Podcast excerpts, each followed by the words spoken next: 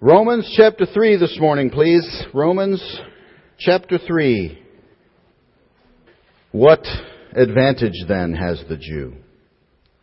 Or what is the profit of circumcision? Much in every way.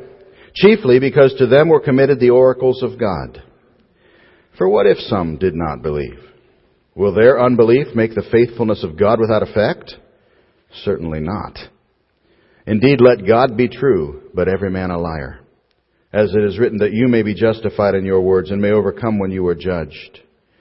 But if our unrighteousness demonstrates the righteousness of God, what shall we say? Is God unjust who inflicts wrath? I speak as a man. Certainly not. For then how will God judge the world? For if, if the truth of God has increased through my lie to His glory, why am I also still judged as a sinner? And why not say, let us do evil that good may come? As we are slanderously reported and as some affirm that we say, their condemnation is just. What then? Are we better than they? Not at all. For we have previously charged both Jews and Greeks that they are all under sin. As it is written, there is none righteous, no not one. There is none who understands. There is none who seeks after God. They have all turned aside. They have together become unprofitable. There is none who does good. No, not one. Their throat is an open tomb. With their tongues they have practiced deceit. The poison of asps is under their lips, whose mouth is full of cursing and bitterness. Their feet are swift to shed blood. Destruction and misery are in their ways, and the way of peace they have not known. There is no fear of God before their eyes. Now we know that whatever the law says, it says to those who are under the law, that every mouth may be stopped and all the world may become guilty before God. Therefore, by the deeds of the law, no flesh will be justified in his sight, for by the law is the knowledge of sin. Father God, thank you for your word. I pray you'd guide us this morning as we think about this, uh, this concluding part of this long section that we've been looking at. And I pray you'd speak to us and teach us today. Fill me with your spirit. Lord, forgive me for anything that would hinder my usefulness today. Help us today as we gather around the Word to be filled with your Spirit, to teach, filled with your Spirit to hear. And uh, we just pray for great things to take place. Uh, speak to us. Teach us, we pray in Jesus' name. Amen. I want to speak to you this morning on a topic, what advantage? What advantage? You'll notice in your bulletin there was no title there because I couldn't figure out what I was preaching until, you know, way past press time this week, but uh, that's where I want to go today. What advantage? And of course that's based on chapter 1, or chapter 3 and verse number 1. I want to remind you, we've been talking about this for some time now, but in Romans 1 through 3, Paul is dealing with one primary topic, and that is the universal need of mankind for the Savior. We've seen it over and over and over in every different way he could think of it. He's talked about those who have never even heard of the gospel, and he's concluded that they are in need of a Savior. He has talked about those who have some knowledge of, of God, some morality, and he's concluded that they are in need of a Savior. And he's talked about the most privileged group of all. We talked about these last week, the Jews. And he has concluded that they too are in need of a Savior. And now we come to chapter 3, and I think here he is anticipating some of the responses from that Jewish readership, and uh, probably anticipating that this would raise some questions in their mind. And, and notice the question that opens the section. Verse number 1. What advantage then has the Jew? Or what is the profit of circumcision? In other words, he's anticipating his readers asking if the Jews need a Savior just like anybody else, what is the advantage of being a Jew in the first place? And that's what I think he's dealing with in these 20 verses. And so let's examine those. And I'd like to examine this. I, I have four points to my outline this morning, and I want to, each, each point is going to be one word. And if you're taking notes, you could just write down these words. The first word is the word advantage. Advantage. What advantage then has the Jew? Or what is the profit of circumcision? Much in every way. Chiefly because to them were committed the oracles of God. What advantage? Put yourself in their place. They have been taught that they are a privileged people, that they are a chosen people. And uh, now Paul is saying to them, you need a Savior, just like everybody else. And so it's a valid question. What good is it to be a Jew if they are no different than anybody else? What's the point in the whole thing? And Paul deals with this throughout the book of Romans. You're going to see the phrase to the Jew first and also to the Greek or also to the Gentile. You'll see him dealing with the Jewish people. He's going to deal with it in depth when we get to uh, chapters 9 through 11 where he talks uh, quite in a lengthy fashion about this very topic. And his answer is, that there was great advantage to being a Jew. Great advantage. And the top of the list, and actually the only one he mentions here, he says, much in every way, as if he's going to give you a big long list, and then he only gives you one. But much in every way, and the top of the list is, they were granted the oracles of God. They were given the oracles of God. They have the Bible. They have the Bible. This people indeed were and are blessed by God in so many days, but few things compare to the glorious truth that they have the Bible. God gave them the scriptures. Paul had already touched on this in chapter 2, you might remember. Chapter 2 verse 17, he said, Indeed you are called a Jew, you rest on the law. You make your boast in God, know His will, and approve the things that are excellent, being instructed out of the law. That's what set them apart. That was the great blessing. That was the great benefit, the great advantage to being a Jew. He'll mention it again and expand on it in chapter 9 when he says, I tell the truth in Christ, I am not lying, my conscience also bearing me witness in the Holy Spirit, for I could wish that I myself were accursed from Christ for my brethren, my countrymen according to the flesh, who are Israelites, to whom pertain the adoption, the glory, the covenants, the giving of the law, the service of God and the promises, of whom are the fathers, and from whom according to the flesh Christ came, who is over all, the eternally blessed God. Amen. They had the Bible, the law. And he reminds them of it again here in verse number two, that the thing that sets them apart, the great advantage to being a Jew was that. They had been given the Word of God.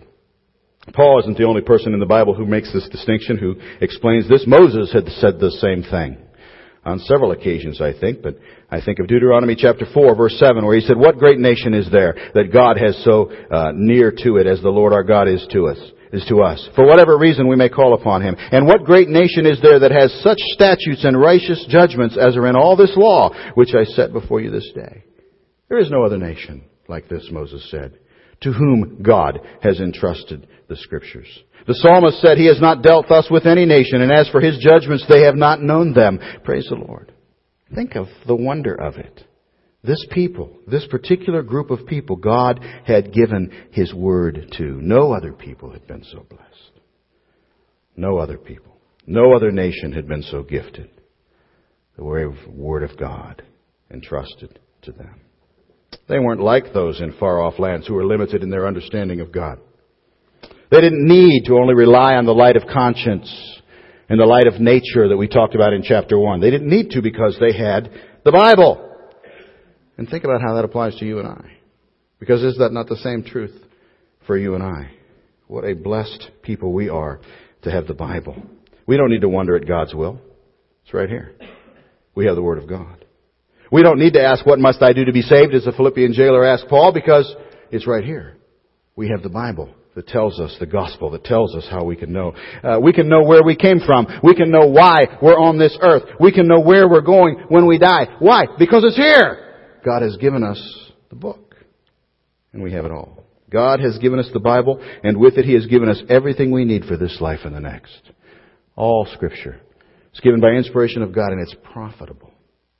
It's good. It's needed. Psalm 19 talks about the fact the Word of God is perfect and goes on to describe all the, the various ways that the Word of God is everything we need in our life. We have the Bible. Thy word is a lamp unto my feet, a light unto my path, the psalmist said. In other words, it just it tells me everything I need. Another place the psalmist said, I know more than my teachers because I have the word. We have everything that we need in the Bible. And that's what the, that's what the great advantage was to the Jews as well. Jesus told a parable one time, and uh, we've used that parable many times. It was the parable, or the story perhaps, maybe, maybe a real, real event of the rich man and Lazarus. And you recall it at the end of that, the rich man in hell said, Hey, would you send somebody to my five brothers and tell them about this place so they won't come here? And uh, Abraham said to him, They have Moses. They have the prophets. Let them listen to that. And he said, No, no, no, no, no. They need to hear somebody go from the dead. They need something miraculous. They need something uh, beyond that. And Abraham said, If they don't listen to Moses and the prophets, they won't listen to someone rising from the dead. And the truth is, if we won't listen to this, this is everything that we need God has given to us. There's nothing else that's going to convince us. So can you hear the Jews? Can you hear them asking Paul, what in the world is the advantage of being a Jew? And can you hear Paul's reply? What? What? You have great advantage. The advantage is God gave you the word. So that's the first word I want us to see this morning is advantage. The second word is rejection. Rejection. Today is Palm Sunday. And it's a day that we remember a very important event in the history of our Lord Jesus Christ. You recall, we reenacted it a little bit this morning. You recall that Jesus rode into Jerusalem on a donkey. And he was presenting himself to the nation of Israel as their king. Uh, and, and, and, you remember the story. It was a it was a triumphant day. We call it his triumphal entry because he rode in and people were shouting and singing and praising and all kinds of good things were taking place. Hosanna, blessed is he who comes in the name of the Lord. You can read about all that in the Gospels. But I find that that historical event that we celebrate today a very interesting illustration of what we're talking about right here because you know what? The Jews were offered the kingdom. Their king was entering the city through the eastern gate. They had a choice whether to believe it or not, whether to receive it or not, whether to accept it or not. And as we know, because we read the rest of the story, we know what happened a few days later. They chose not. And they crucified their king. And that eastern gate has been closed ever since. So here's the question. Did their unbelief in Christ as their king change the fact that he was the king? Did their unbelief, did their rejection of him as king change the fact that he was the king? And of course the answer is no, of course not. Of course not. He wasn't as the king, regardless of whether they believed it and received it and accepted it or not. I love the story of Pilate. I, I think Pilate is such a fascinating person in the, the whole Easter narrative. I, I don't think Pilate will be in heaven when we get there. I don't think there's any real evidence of that, although there is some extra biblical evidence, historical documents, which might indicate there was something happened there. But probably we will never get to talk with Pilate. But wouldn't you love to? Wouldn't you love to sit down and talk to him? What was really going through your mind?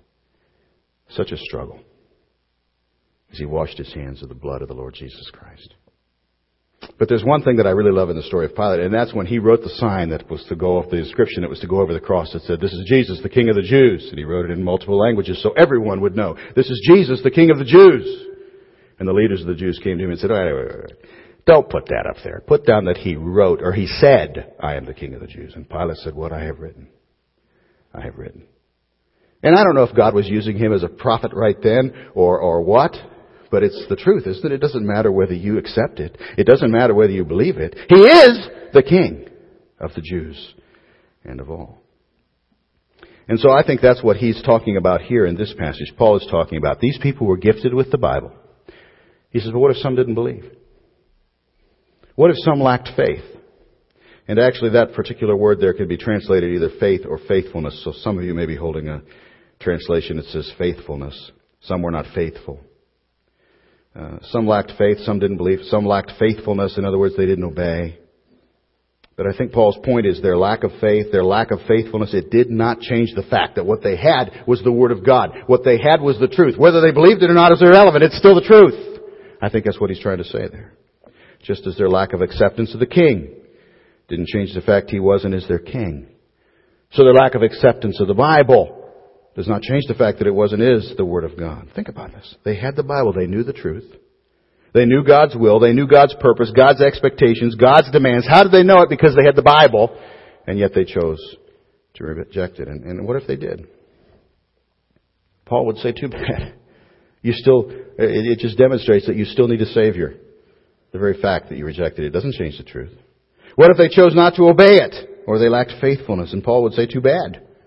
That lack of faithfulness does not change the fact that it is still the truth.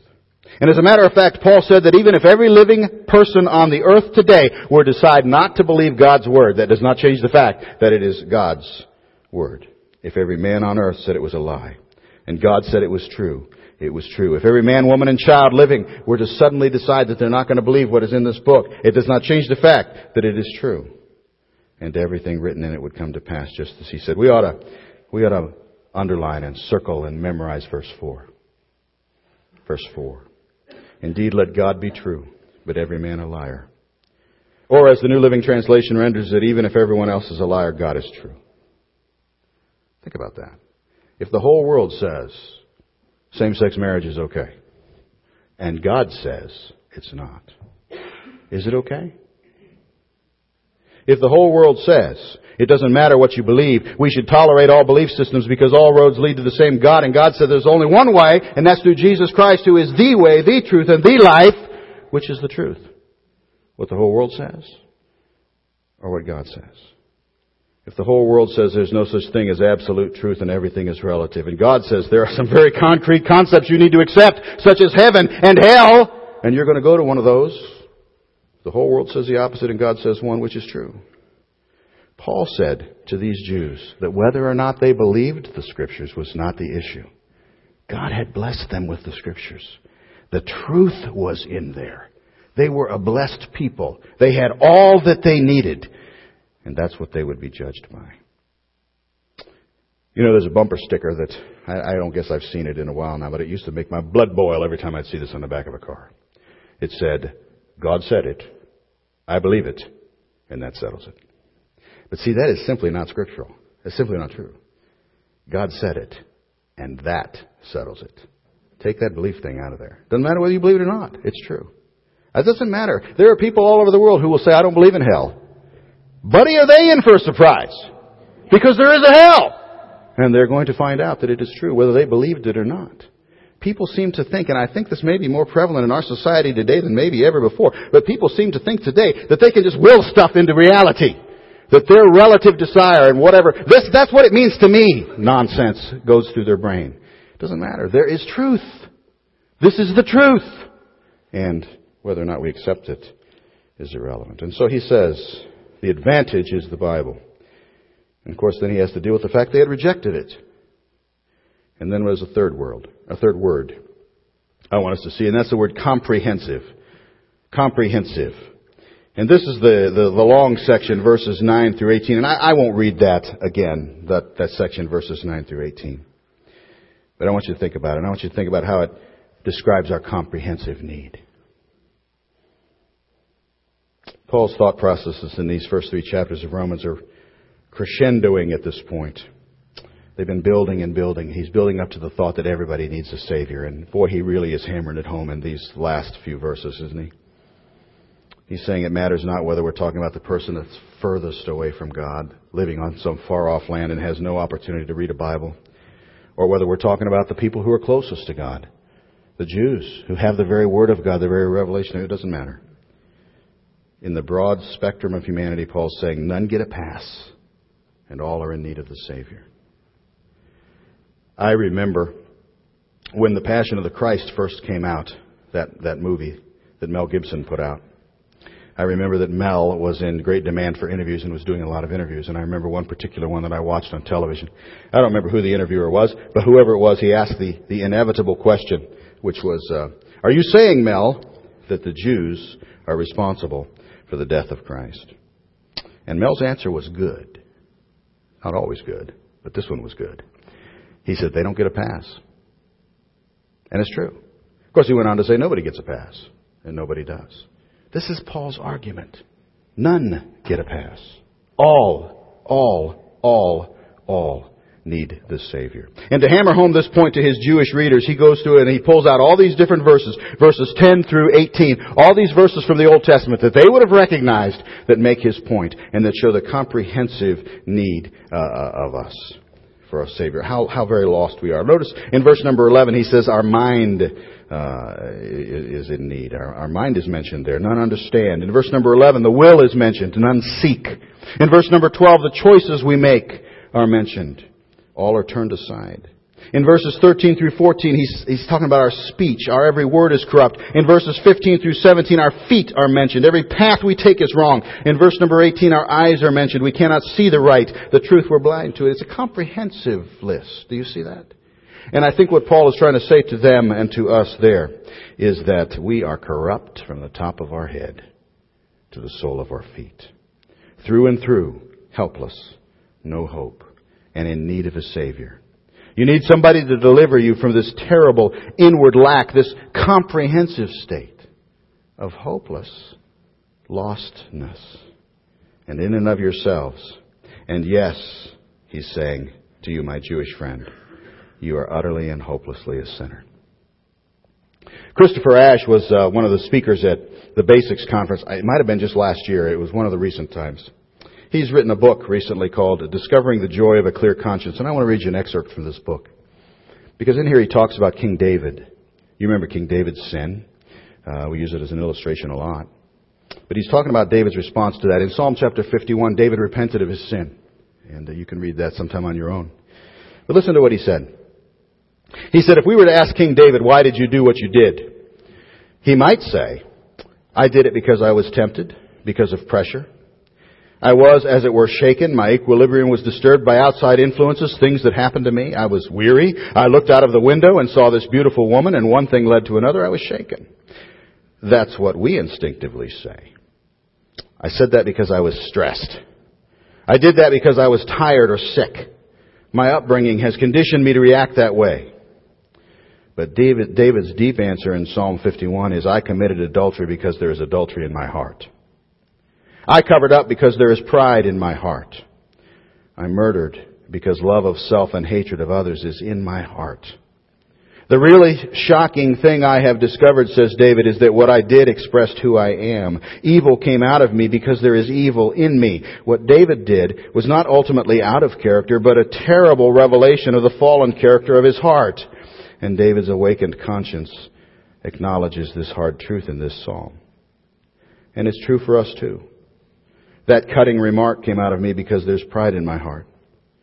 That defensive hostility showed itself in that meeting because there is a selfish insecurity in my heart. That misleading email that showed a colleague in a bad light came out of me because there is malice in my heart. The cover-up lie had its roots in a selfish regard for my reputation. The failure to give was because of a love of money. The laziness arose because the thought in my heart is that the world owes me a living, and so on. And therefore the proper response is deep. As the prophet Joel put it, rend your heart and not your garments. To tear one's clothes in Old Testament culture could be just a superficial thing, going through the culturally recognized symbols of mourning for sin. What is needed is a torn and broken heart, which is much, much more painful. And see, that's where Paul's leading his readers. He's leading them to see, to an understanding of the comprehensive nature of their need. Top of your head the sole of your feet, inside and outside, through and through. We are broken. We are broken all over. We are broken in and out. And that leads me to the fourth word. We've seen the word advantage. We've seen the word rejection. We've seen the word comprehensive. And now the fourth word may sound familiar because it's the word advantage again.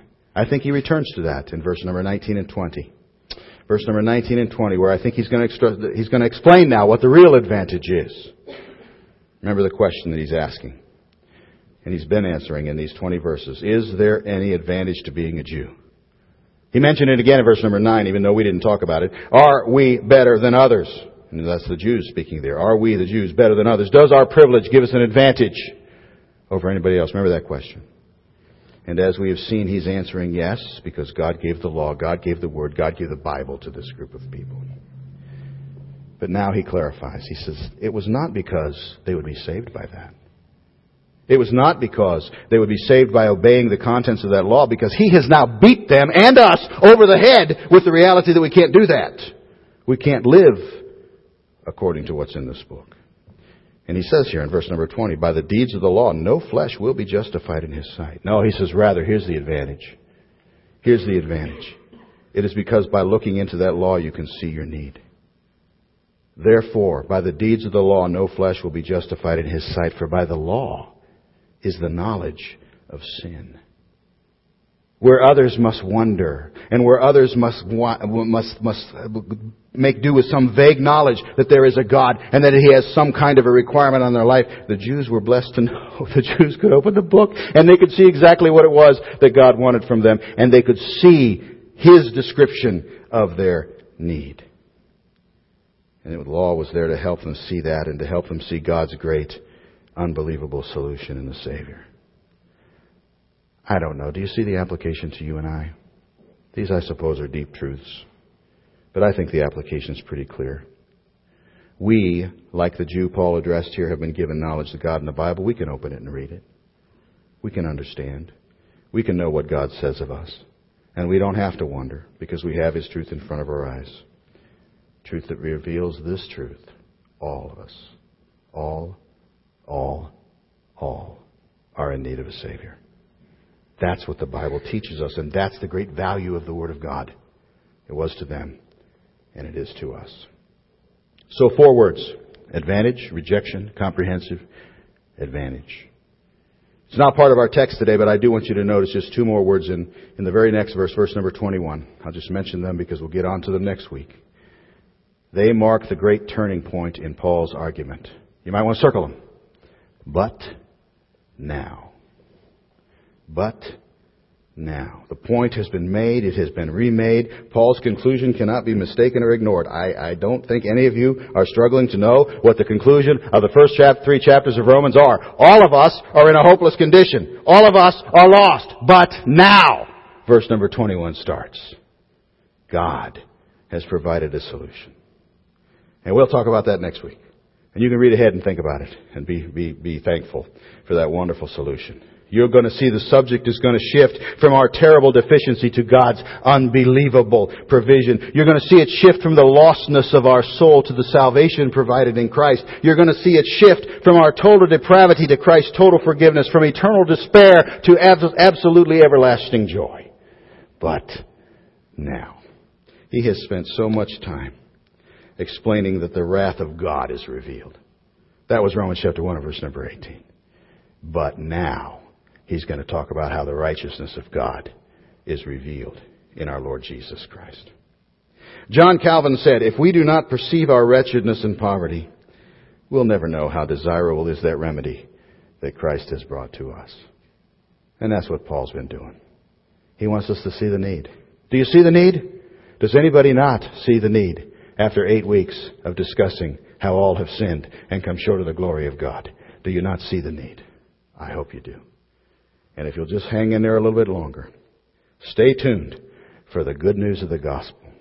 But now the righteousness of God is revealed. Paul's done laying out the bad news. Now the good news can begin.